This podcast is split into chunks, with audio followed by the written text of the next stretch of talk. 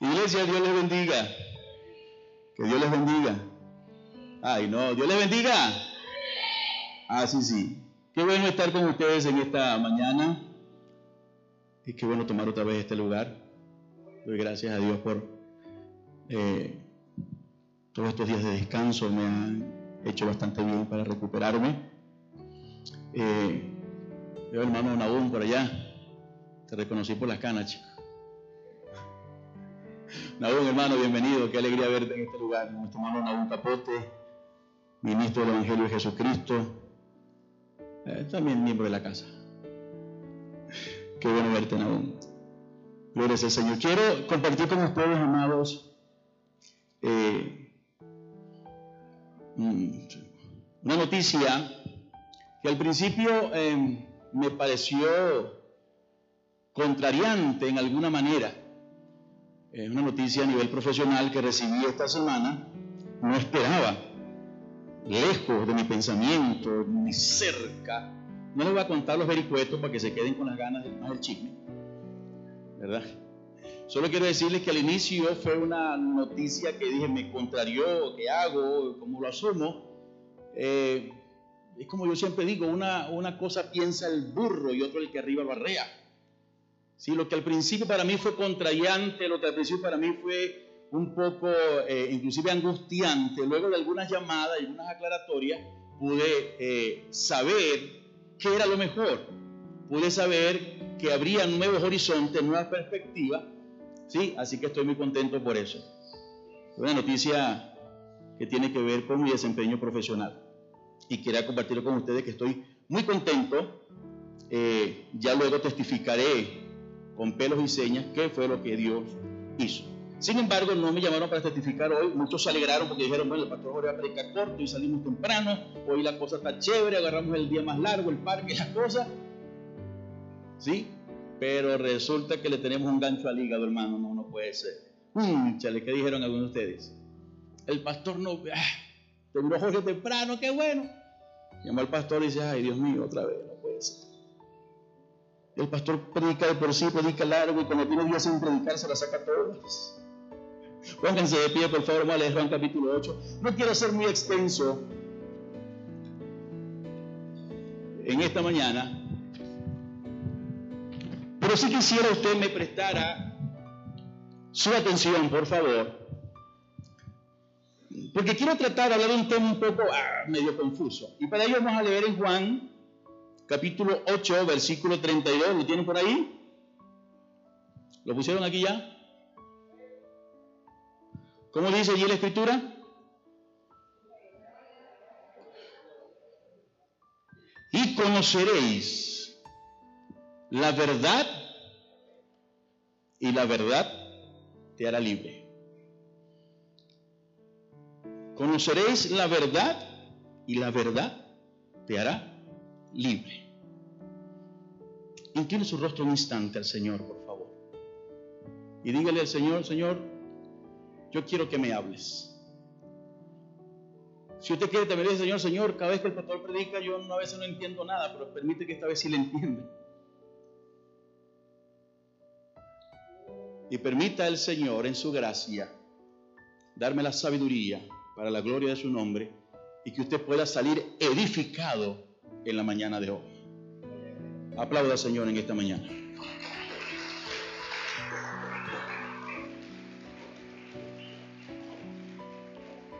¿Puede tomar su asiento? Ya es común la ausencia muy notoria de bastantes hermanos en la iglesia,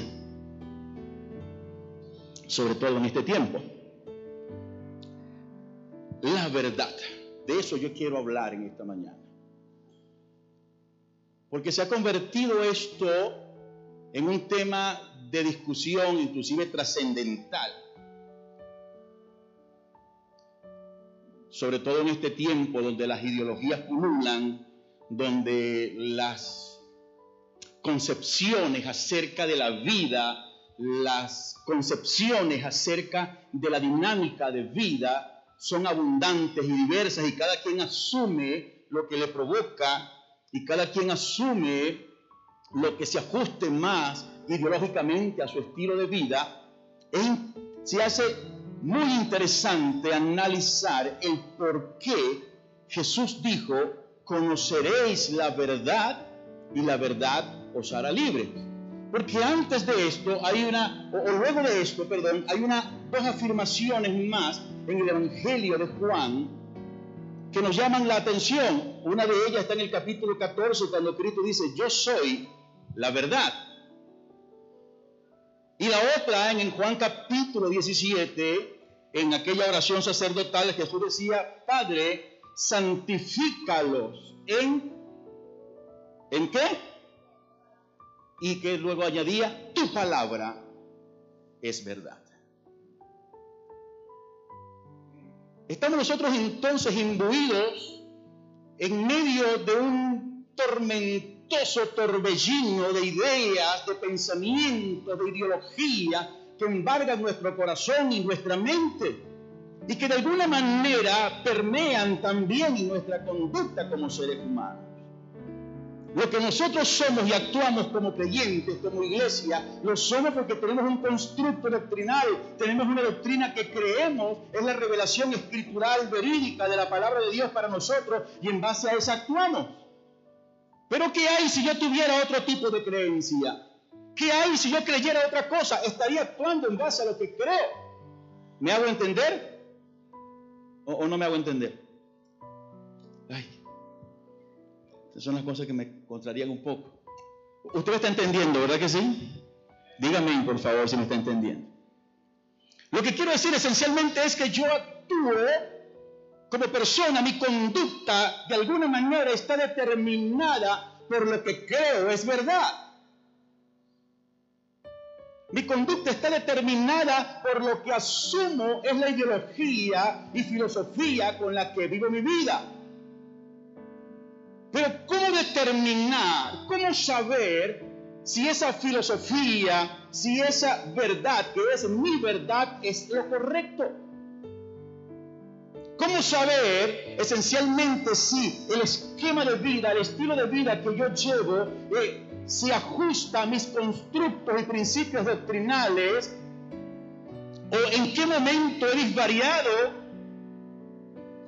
para adoptar otro tipo de ideología que sea contraria a la verdad absoluta de Dios? Y aquí entonces comienzo a delinear la discusión acerca de lo que es la verdad. Hoy en día la discusión acerca de la verdad gira en torno a dos puntas, a dos aristas, una verdad absoluta y una verdad relativa.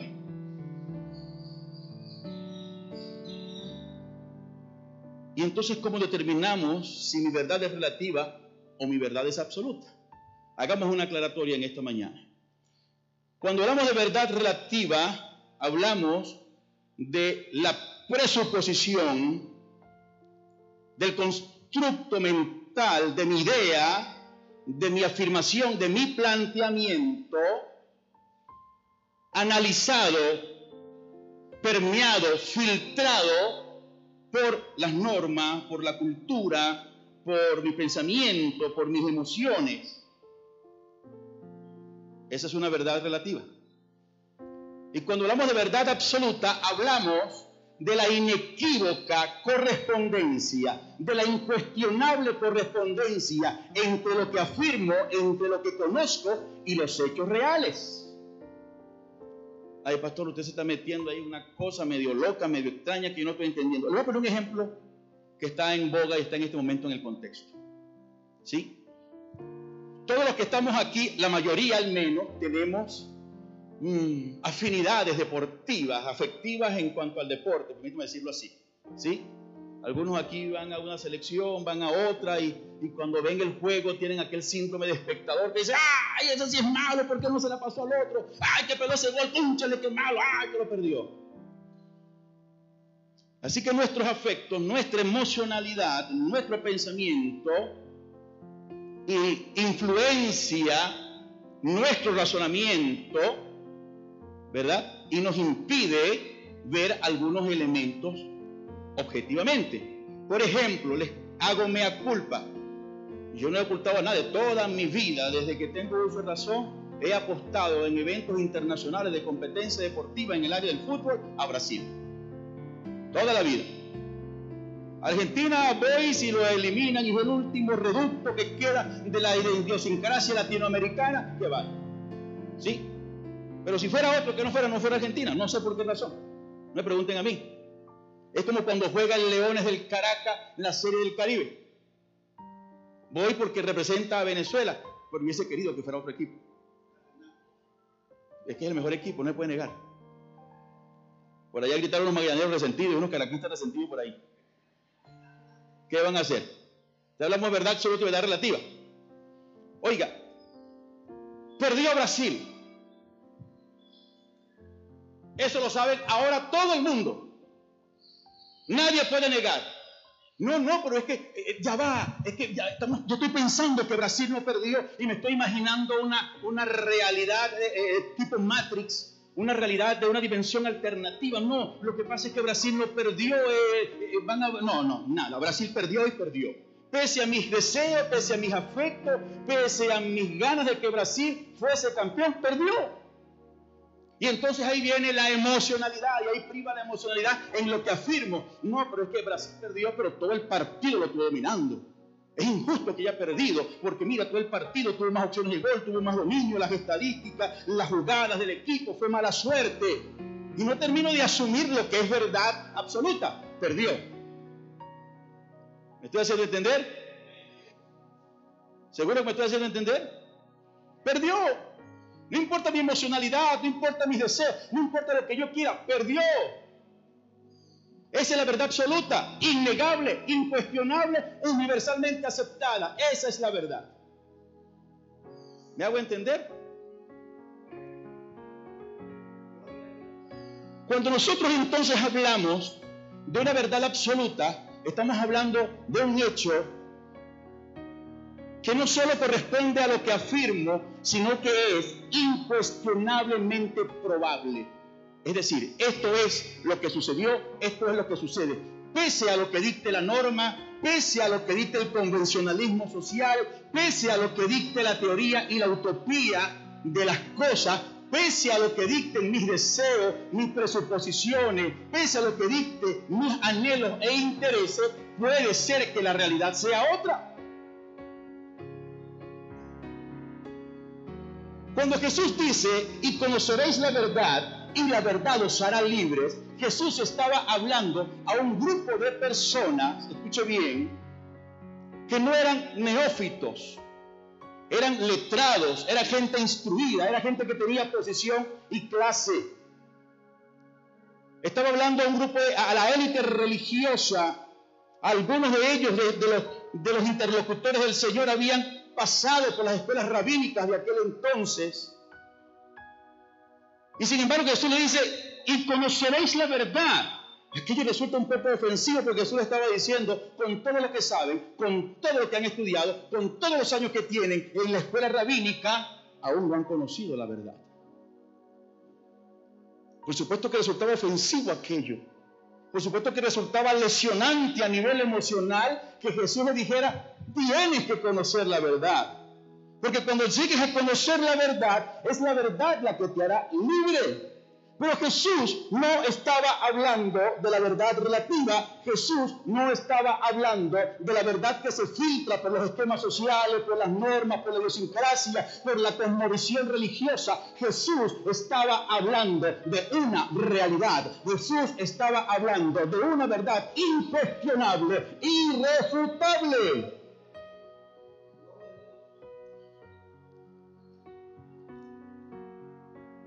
Ustedes más que yo saben que el debate entre de lo relativo de la verdad estos últimos años en Venezuela ha sido una cosa descomunal.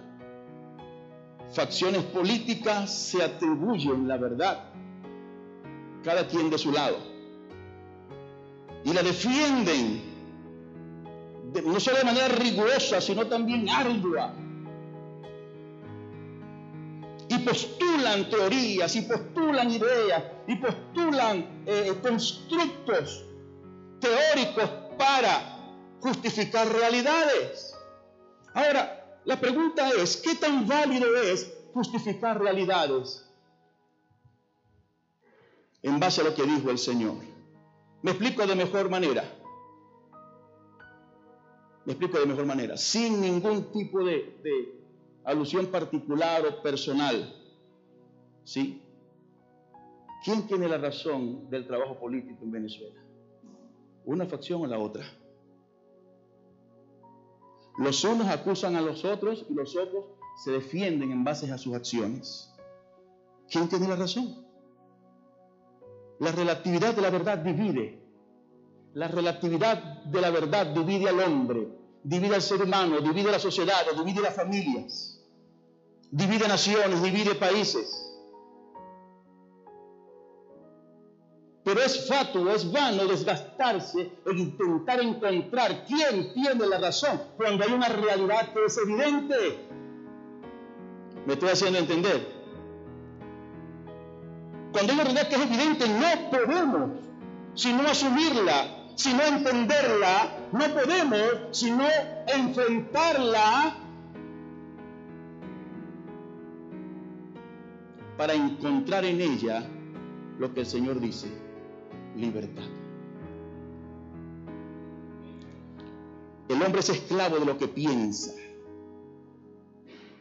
irreductiblemente esclavo de lo que siente, dijo un filósofo, Epicuro, por allá en el siglo V antes de Cristo. Porque nosotros, nuestras verdades son relativas, no son absolutas. Y el intentar justificar la relatividad de mi verdad se convierte en un elemento contrariante, obstaculizante de mi crecimiento espiritual, de mi relación con Dios.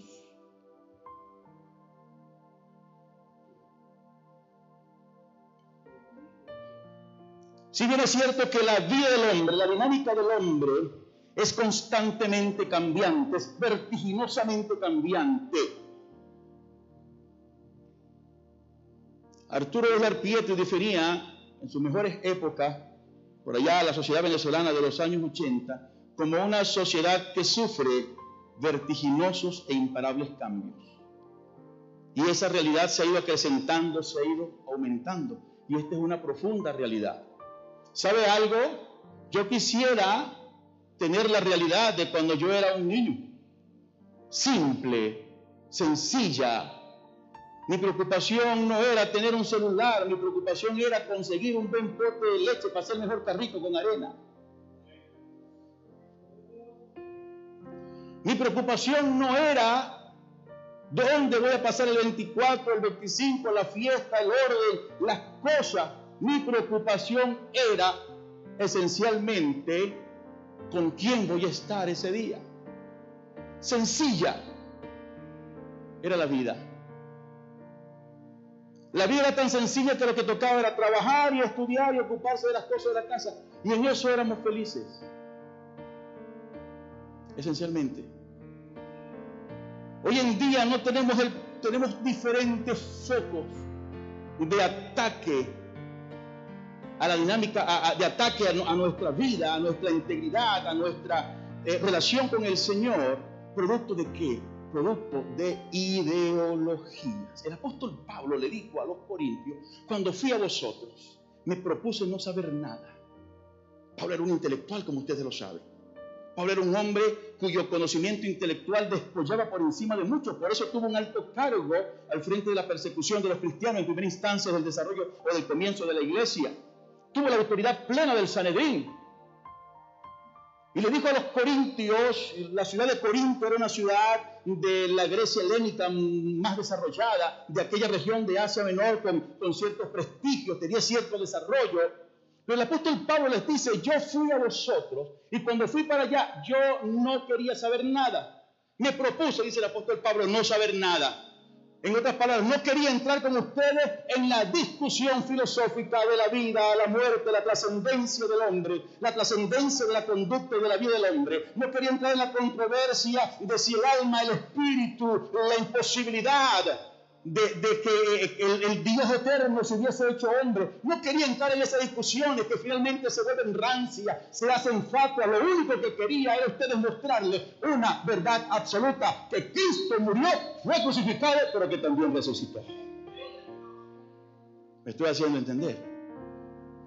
La relatividad de nuestras verdades atenta contra nuestro crecimiento espiritual. La verdad de los fariseos, la verdad de los saduceos, la verdad de los intérpretes de ley y de los escribas que habían estado por muchos años imbuidos en ese mismo esquema de vida, les impedía poder ver otras cosas con claridad. Hace poco eh, veía un video que es generador de, de un debate, un video para generar un debate, donde un rabino decía que es imposible hablar de que aquel carpintero de Nazaret fuera el Mesías. ¿Por qué? Porque no, no tiene la calificación, no cumple los requisitos para ser el Mesías. Y aludió a dos profecías de los profetas en el Antiguo Testamento. La primera de ellas era que el profeta, el Mesías, el escogido, tenía que venir como un líder político, religioso, militar, para encabezar la rebelión judía contra el mundo e instaurar en Israel o hacer de Israel la cabeza del mundo. La verdad, el deseo, el anhelo que tenía, el odio, el rencor que tenían hacia los romanos, la imposibilidad de poder zafarse del yugo romano y el deseo y anhelo ardiente de ser una nación independiente, no bajo la jurisdicción del imperio romano, les hacía creer firmemente que el Mesías prometido tenía que ser un líder militar al estilo David, que iba a encabezar una rebelión, una revolución para ir contra los romanos y liberar Judea. Porque tenían muy claro y muy fresco en su mente la rebelión de los macabeos, aquellos hombres pudieron, vamos a rebelarnos. Nació una facción que llamaban los celotes, eran guerrilleros, de los cuales un discípulo de Cristo era celote, Simón. Simón se une a Cristo porque dice, este es el hombre, mire cómo lo siguen las masas. Y yo imagino las conversaciones de Simón con Cristo, Señor, pero mira, cinco mil aquí, hay un poco muchachito que ya fue levantó una espada, le diste comida, la gente está agradecido. La gente le decimos que vamos a tomar el, castillo de, de, Herodes y lo vamos para allá y lo emboscamos y lo tomamos. Vamos a aprovechar, Señor. Simón, no vengo para eso. Yo vine a traer libertad, pero libertad espiritual. Estoy seguro que el Señor les decía, el momento, y se los dijo, el momento en que Israel y se cumple la profecía va a llegar. Y Él la ratificó. Pero este es el momento de que la gente conozca una sola verdad. La verdad es que yo soy la revelación de Dios. No yo, el Señor. ¿Me hago entender? Pero la animadversión de los judíos hacia los romanos, el, ideal que tenían de ser preponderantes en el mundo les impedía ver con claridad que aquel sencillo carpintero de Nazaret era el Mesías prometido. Su verdad se hizo un obstáculo para poder ver la realidad que tenía, la verdad absoluta que tenían enfrente. Nosotros no podemos, escuche bien, en un mundo relativo, negar que estamos movidos en frente de situaciones relativas. Todo el tiempo. Todo el tiempo. Los padres creen tener una verdad absoluta sobre la vida y lo que debe ser la conducta de sus hijos. Y los hijos tienen una verdad relativa acerca de lo que debe ser la conducta de sus padres para con ellos. Y ese es un eterno, una eterna un eterno dilema. La sociedad tiene una eterna diatriba desde su verdad. Los industriales y empresarios quieren generar desde las universidades gente, mano de obra calificada para los sistemas de producción a fin de sostener la rentabilidad de sus empresas y sus negocios. Por otro lado, hay una ideología que dice, no, tenemos que procurar el trabajo liberador para no ser dependientes y no perpetuar el ciclo de la explotación del hombre hacia el hombre. Y estamos en medio de esa diatriba. Hay otra alternativa ante esas dos corrientes, muchas otras. Una de ellas, la más famosa, la, la versión hippie. Ni tú ni tú no me interesa, me interesa lo que yo viva, día por día, hagamos lo que provoque, bebamos y comamos que mañana moriremos. Y cada quien tiene su verdad.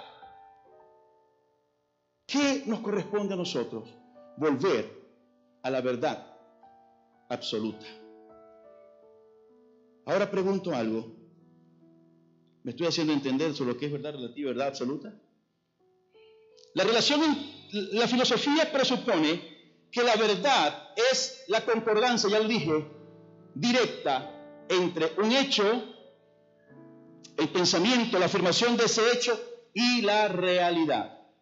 Cuando una persona, mire, no hay nada, no hay nada más, más, más, gracioso en medio de, del asiago momento que representa la muerte de alguien no hay nada más gracioso que ver las conjeturas de la gente cuando alguien muere. Yo no sé si pasa en otras latitudes del mundo, pero el venezolano es prolijo en esto. ¡Ay, se murió! Nunca se ponía la camisa roja. Nunca, nunca se la ponía. Se la puso porque se iba a morir. Él nunca le echaba un chiste a nadie. Él se me echando chistes a todo el mundo. Eso es que se iba a morir. Ay, que se murió hoy y él respiró profundo tranquilo. Hacemos conjeturas acerca de esas cosas. ¿Sí? Y es lo que aceptamos. ¿Saben para qué se hace eso? ¿Para qué? Para mitigar la realidad. Para edulcorar la realidad. Para hacer eufemismos acerca de la realidad. Hoy en día hay una tendencia psicomédica que dice que es mejor hablar al paciente de manera clara y no comenzar a, decirle cosas para que él especule, porque eso genera un estado de ansiedad. Así que los médicos ahora estriban, buena parte de ellos, al menos algunos, en decirle, los exámenes dicen esto, dicen esto, dicen esto, falta por probar otro, usted tiene cáncer. Para que vaya sabiendo qué se tiene. No decirle, mire que esto es una, protuberancia, pero no tranquila, que eso puede ser otra cosa, no se preocupe, no, dígale que puede ser. Para que la gente sepa, edulcorar realidades para justificar posiciones jamás ha traído crecimiento, ni social ni personal. Cuando me detectaron la neoplasia ósea, recuerdo que fui a un doctor por recomendación de de una doctora que me hizo una referencia, vaya ya, que es excelente médico traumatólogo, y el doctor ve la radiografía, me mira y me pregunta, ¿usted tuvo un trauma en la clavícula? Yo le dije, no, que yo recuerde, un trauma, un golpe en la clavícula es sumamente doloroso, así que lo recordaría. ¿Le han contado sus padres si en el nacimiento le fracturaron la clavícula? No que yo recuerde, me lo hubiesen dicho, algo tan importante como eso. Y el doctor mira la placa, me mira a mí y me dice, aquí no hay cortical, había perdido la capa de protección del calcio del hueso, es más lo que quiere decir eso. Yo le digo, ¿y, usted sabe lo que implica eso? Le dije, no sé mucho, más o menos lo entiendo. Me dice, se lo voy a decir así para que usted se ocupe y no se preocupe. Esto es indicativo de una neoplasia ósea. Lo primero que yo hice fue al recibir la noticia, tragar grueso y decir, no, no, no, no tengo los otros síntomas. Los otros síntomas asociados a una neoplasia no los tengo. Eso puede ser cualquier otra, pero no, una neoplasia no. No, no puede ser. Y me fui, me arranqué en la moto y pensaba, ¿y si es la neoplasia? ¿Y si me estoy muriendo? Y si, pero eh, a la vez mi razonamiento trataba de edulcorar y decir, no, pero es que no tengo los otros síntomas, así que no puede ser. Hasta que finalmente, producto de otros exámenes, se corrobora el diagnóstico y el médico especialista en el traumatólogo eh, eh, oncólogo me dice, tienes una neoplasia de la más agresiva. Cae en depresión, estados de ansiedad, no dormía, no comía, estados de ira, eh, disasociación y todo lo que pasa a una paciente en ese, en ese tipo de trauma. Y así estuve intentando luchar diciendo, no, no puede ser no va a ser, es algo imposible, no tengo... Y yo, a pesar de ciertas imposibilidades, intentaba cambiar las cosas, intentaba darme ánimo, pues decía alguien, afrontar las cosas, ¿Sabe cuándo se me acabó toda la ansiedad y todas las cosas? Cuando asumí que era lo que tenía y asumí la verdad de las cosas. Pero aquí sucede algo interesante, que es lo que yo quiero que usted pueda entender en esta mañana. Que sí existe una verdad relativa y nosotros tenemos verdad relativa. Es que ahora se le dice a la gente embustero, se le dice que tiene verdad relativa. Las verdades relativas, escuche bien, las verdades relativas es un nombre bonito para decir a la gente que no tiene razón.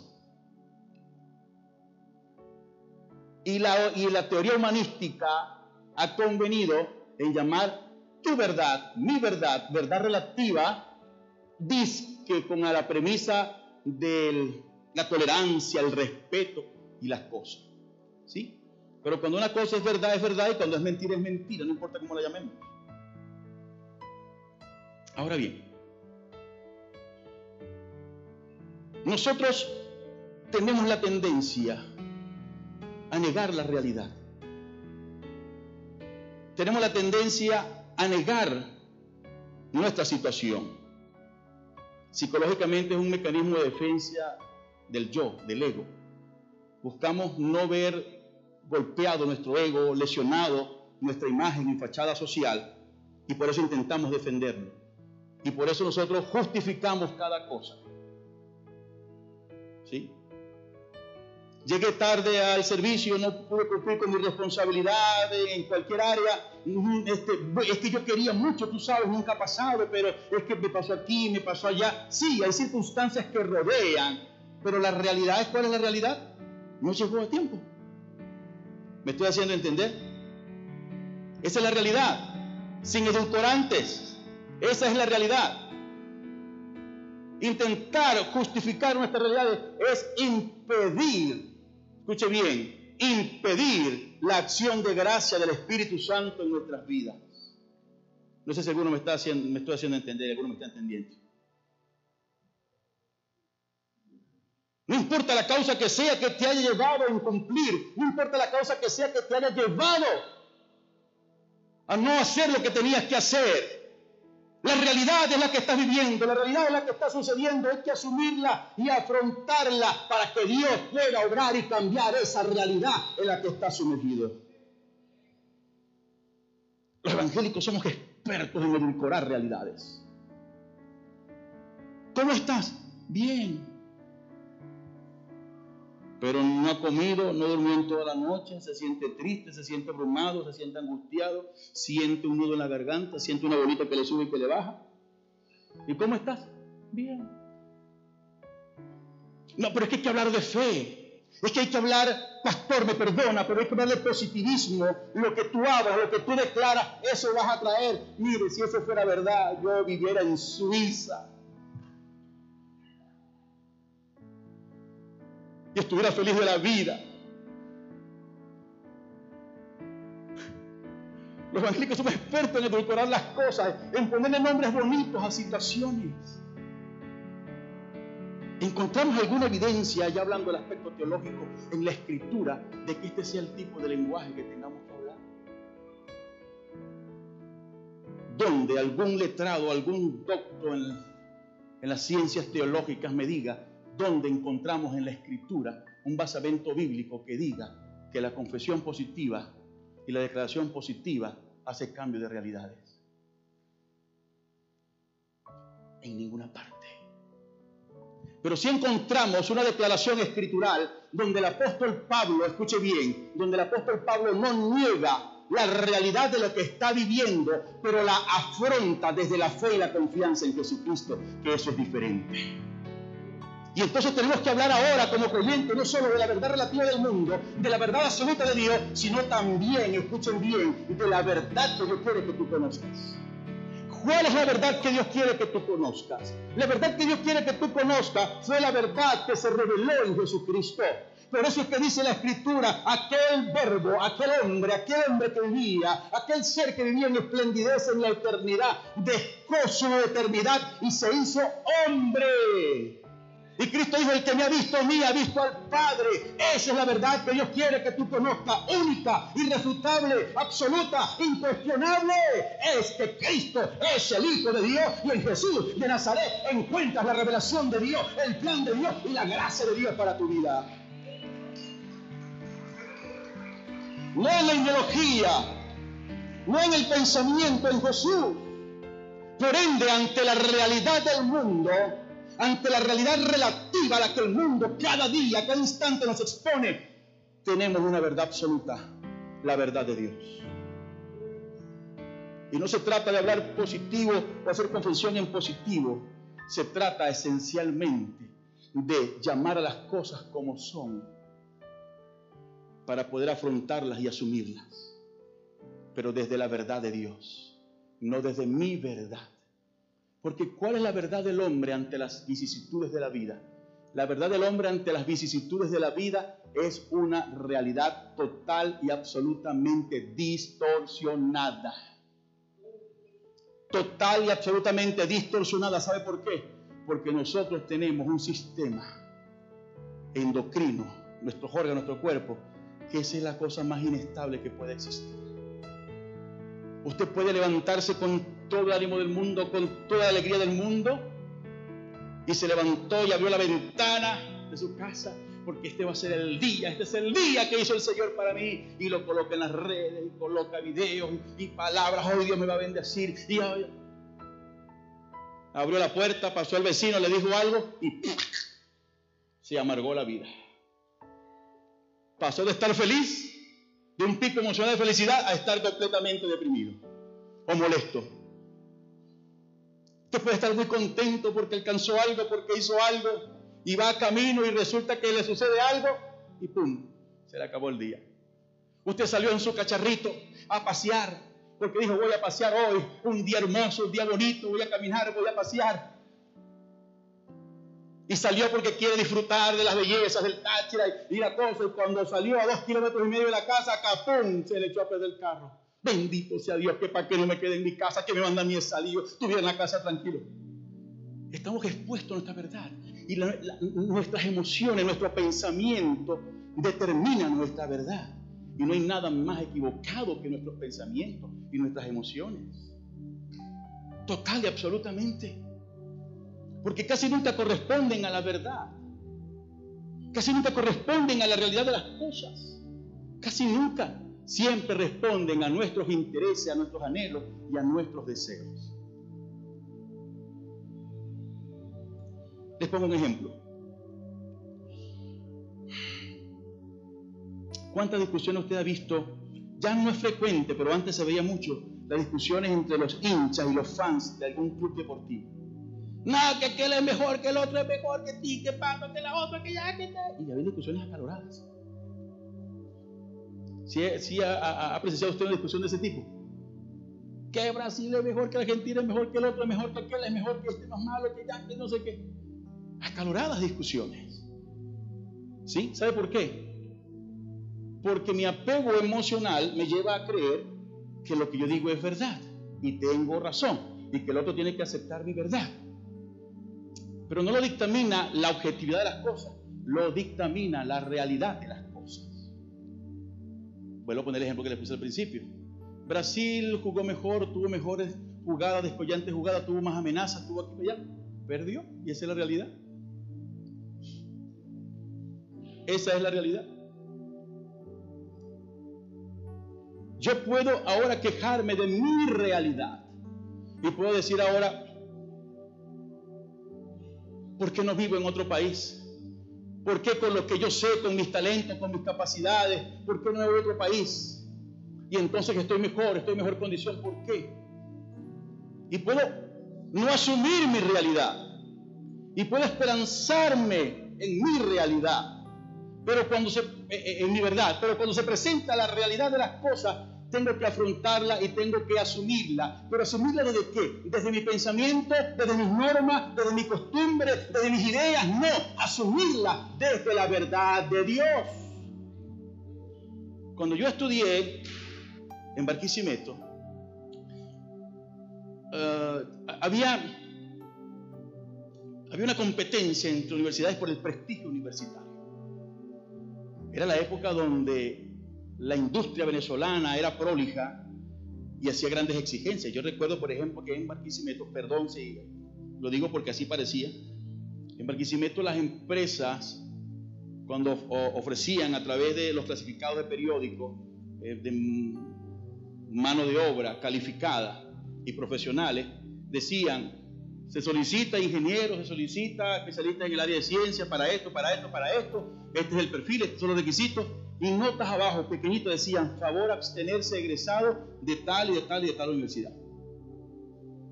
Entonces había una pelea por el prestigio universitario. Además de eso, al gobierno se le ocurrió la brillante idea de hacer, de crear una liga, LUDEL, Liga Universitaria de Deporte Estudiantil del Estado Lara. Y eran unos Juegos Nacionales Juveniles pequeñitos de solo la Universidad del Estado Lara. Una gran inversión de dinero, un desfile a todo dar, a todo roche, y todo era por el prestigio universitario. Y ahí si a usted se le ocurriera decir que su universidad era mejor en tal o cual área, generaba problemas terribles. ¿Por qué? Sencillamente porque hay una defensa de mi realidad y no de lo que realmente es objetivo, no de lo que realmente está sucediendo en las cosas. Ahora bien, ¿qué está sucediendo en tu vida? ¿Qué está sucediendo en nuestras vidas? ¿Qué está sucediendo en tu comunidad? ¿Qué está sucediendo en tu país, en tu ciudad? ¿Qué está sucediendo?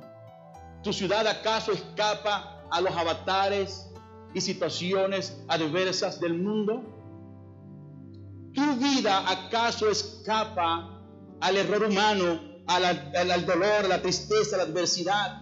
¿Tu vida y mi vida acaso escapa a las dificultades sociales y presiones sociales, las cuales vivo constantemente, a las presiones económicas, a las situaciones de salud? ¿Escapamos a eso? No. No.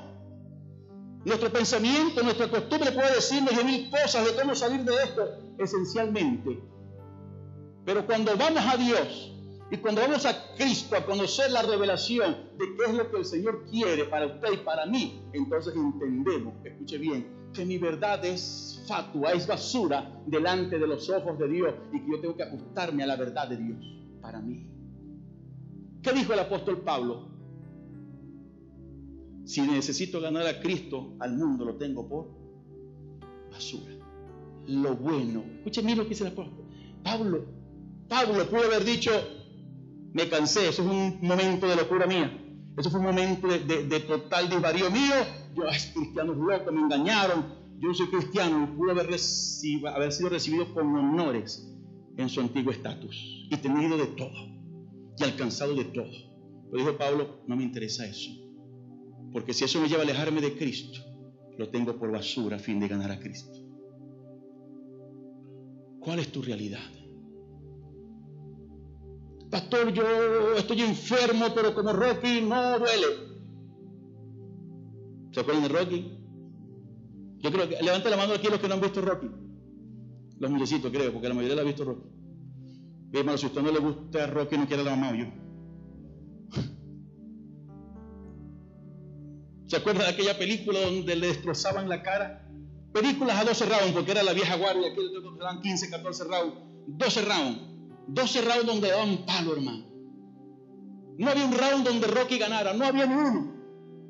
Le daban palo, hermano, le ponían los ojos hinchados, la cara deformada. ¿Sí? Lo tiraban al suelo, tres, cuatro veces a la lona se paraba. ¿Ah? Y allá en el último round, ni siquiera en el principio, no, en los últimos minutos del último round, un segundo aire, eso es mentira, eso no pasa nada. A usted le hagan un burro hermano como lo metían a Rocky, ahí se quedó. ¿Se dan cuenta de cómo es lo idílico de nuestra realidad? ¿Me hago entender? Yo ahora estaba combatiendo, hermano, un, combate y ay, estaba desobrado. Y me descuidé, hermano, me metieron un talón aquí de reverso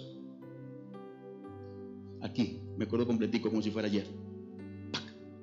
Los oídos me hicieron y se me fue todo negro. Y yo sabía que estaba de pie y escuchaba a la gente lejos, porque siento que mi entrenador me agarra por aquí, saca por el brazo antes que me cayera. Y yo estaba tan desconcentrado y perdido en la vida que cuando desperté, ¿dónde está? Eh, ya te, te, te noquearon. La realidad de las cosas no se puede edulcorar. No se puede edulcorar. No se puede intentar justificar. Es la realidad. Es lo que está pasando. Es lo que estás viviendo. La necesidad álgida que tienes, la enfermedad que tienes, el dolor que tienes, la tristeza que tienes, los conflictos que tienes, las situaciones que tienes. No la edulcores, no caigas en el símbolo del avestruz, voltea la mirada para saber que no existe. ¡No! Dios no te ha llamado para eso. Se acuerdan de Israel cuando les anunció Jeremías o anunció a los profetas, viene una invasión, vienen los injustos. Habacuc se quejó y peleó con Dios y los van a oprimir y los van a dañar. Y no, y se levantaron gente que dijeron, no, no es verdad, eso no es así. Dios ha estado con nosotros, Dios nos va a librar, nos va a dar la victoria. Cuando vengan los babilonios, vamos a obtener la victoria. Y Dios le decía, no, quédense tranquilos, acepten lo que viene. Pero no, ¿cómo lo vamos a aceptar si no solo queremos ser esclavos? No queremos que nos saquen de nuestra tierra, no queremos el dolor, no queremos el sufrimiento, pero quédense tranquilos, no se resistan. No, Señor, que vamos a pelear, que vamos a luchar, porque se encontraron resistiendo contra Dios. Y Dios les dijo, lo que pasa es que yo tengo un plan para ustedes, para que cuando esto pase en 70 años, ustedes puedan ver lo que yo quería hacer con ustedes. Me estoy haciendo entender. No edulcores tu realidad. Asume tu realidad, pero asúmela no desde tu emocionalidad, no desde tu pensamiento, sino desde la verdad revelada en la Escritura. Pablo decía, a nosotros que estamos felices y contentos todos los días, comiendo ya que pan de jamón en Navidad. ¿Qué decía Pablo? Pablo, ¿cómo estás? Bendecido, prosperado y en victoria. Pablo, ¿cómo estás? Con muchas tribulaciones. Pero no estoy derrotado. Aquí estoy dando la pelea. Pablo, ¿cómo te sientes? Decaído, muy decaído, pero confiando en el Señor. Pablo, ¿qué siente? Tristeza y un chichote que tengo aquí porque los delistas me apedrearon, casi mataron los desgraciados esos y tengo rabia, pero tengo que cumplir mi deber para con el Señor, así que voy a predicarles. ¿Alguno me está entendiendo? Aló. A nosotros que estamos atribulados en todo, mas no desesperados. ¿Cómo dice la Escritura? 2 Corintios capítulo 4. ¿Lo están leyendo conmigo? Dice el apóstol Pablo. Que estamos como felices y contentos, prosperados en victoria. ¿Qué dice? Atribulados no dice en algunas áreas, la salud, la economía, en todo atribulado. Luego que dice, más no angustiado. No negaba su realidad, no negaba lo que estaba pasando, pero ¿qué sucedía? ¿Sí? Ay, tengo tribulaciones por demás y en todo, pero no estoy angustiado. Dice, en apuros tengo necesidad económica, no hay para la yaquita, no hay para los zapatos, no hay para la ropa, no hay para la medicina, no hay para tratamiento médico, no hay para aquello. Estamos en apuros, hay situaciones que hemos concretado, hay planes que no se han concretado, hay estrategias que no hemos alcanzado. Estamos en apuros, pero no estamos.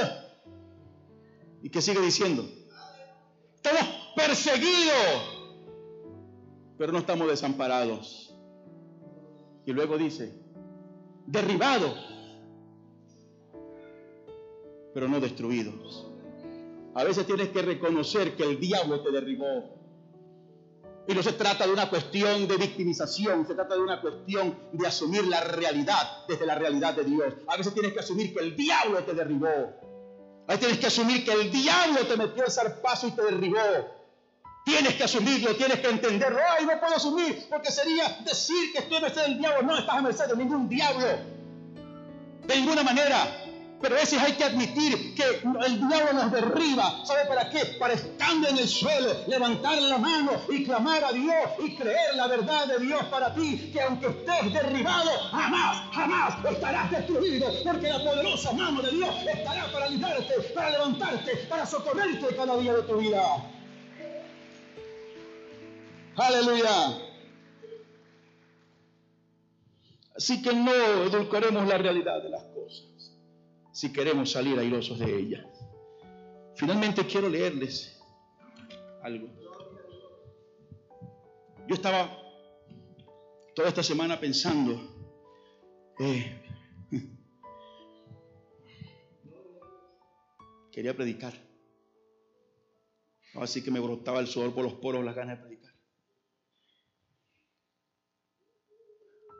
Y a veces me siento mal cuando me pegan esas ganas inmensas de predicar, que les quiero decir tanto y me encuentro que no les digo un cipote. Y cuando termino el mensaje digo, uy, pero yo tenía que haber dicho esto. Ay, pero yo que se me olvidó esto. Y me yo, ¿qué? No he terminado de comprender que no importa un cipote lo que yo diga, importa lo que Dios quiera decirle a ustedes. ¿Me hago entender? Entonces estaba yo en esa diatriba, la alegría, el querer predicar. Eh, predico, no predico. Eh, enseño, no enseño. ¿Qué hago? Ah, al fin que dije, voy a predicar, quiero predicar el jueves. Y entonces hablé con el pastor y le dije, Jorge, ¿tú quieres predicar? Y gracias a Jorge no tiene muchas ganas porque me dijo, mm, tengo un mensaje preparado, pero si hay otro. Y entonces tengo muchas ganas de predicar. No, es broma, Jorge. Entonces le dije, dame, dame, dame, dame chance, dame canchita para predicar. Quiero predicar.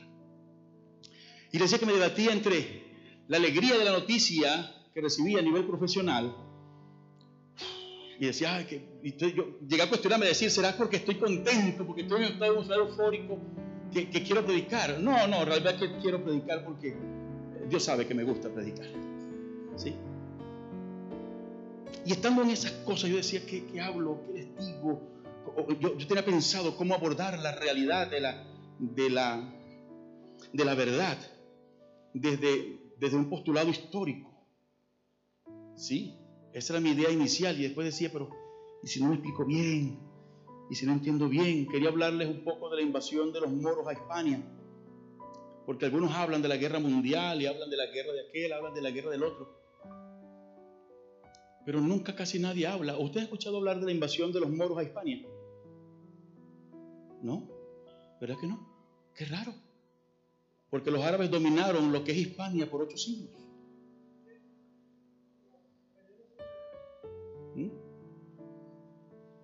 De allí viene el famoso dicho, no hay moros en la costa. El término moro es un término latín que significaba, o, o términos moraos, que literalmente significaba oscuro, de viene el nombre morado. ¿Sí?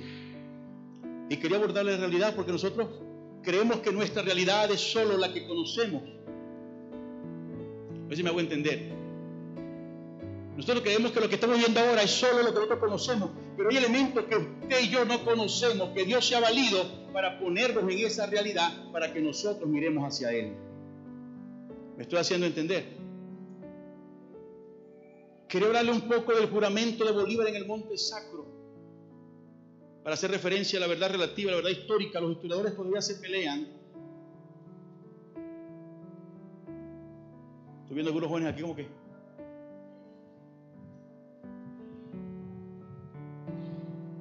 ¿No se acuerdan del juramento de Bolívar en el Monte Sacro? 15 de agosto 1805. Bolívar, Simón Rodríguez, Roma, una de las colinas de Roma, ¿No se acuerda? Tan mal estamos en el sistema educativo.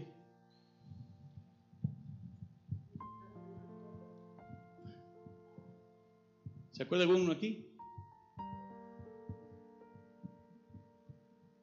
Juro por el Dios de mis padres, juro por mi honor, juro por la patria, que no daré descanso a mi brazo, ni reposo a mi alma, hasta que haya roto las cadenas que nos oprimen por voluntad del yugo español es el Monte Sacro. Los historiadores todavía pelean si lo hizo en el Monte Aventino o en otra colina de Roma. Y cada quien establece sus argumentos y cada quien establece sus postulados. Y ninguno termina de ponerse de acuerdo. Así que dónde lo hizo es una verdad relativa. Y ahora, más recientemente, han sido historiadores que cuestionan si Bolívar realmente dijo eso y no fue un invento de Simón Rodríguez para alentar a otra gente a seguir el liderazgo de Bolívar. Imagínense ustedes. Eso se ventila, eso se pelea, se discute en los ambientes académicos de historia. Pero ¿cuál es la realidad? ¿Dónde lo hizo? ¿En el Monte Aventino, en el Monte Palatino? No lo sabemos con ciencia cierta, no estábamos allí. Yo hubiese querido estar allí para hacer un selfie con Bolívar y decirle este es Bolívar cuando era libertador y después otra cuando ya era libertador para decirle no conozco. No lo sabemos.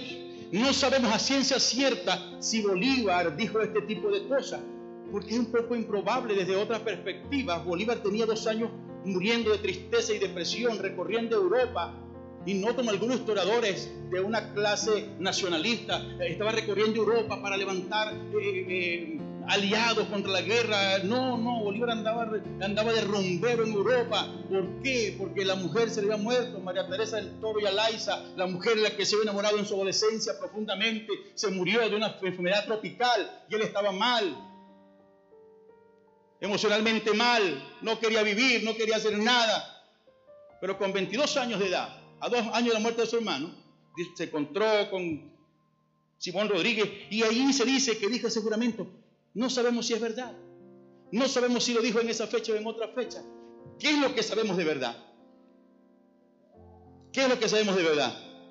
Que sea que lo dijo o no lo dijo, en la fecha que lo dijo o no, o, no fue en esa fecha, en el lugar en que lo dijo no lo hizo, lo cierto es que años después se convirtió en lo que se dice que iba a ser. ¿Me estoy haciendo entender?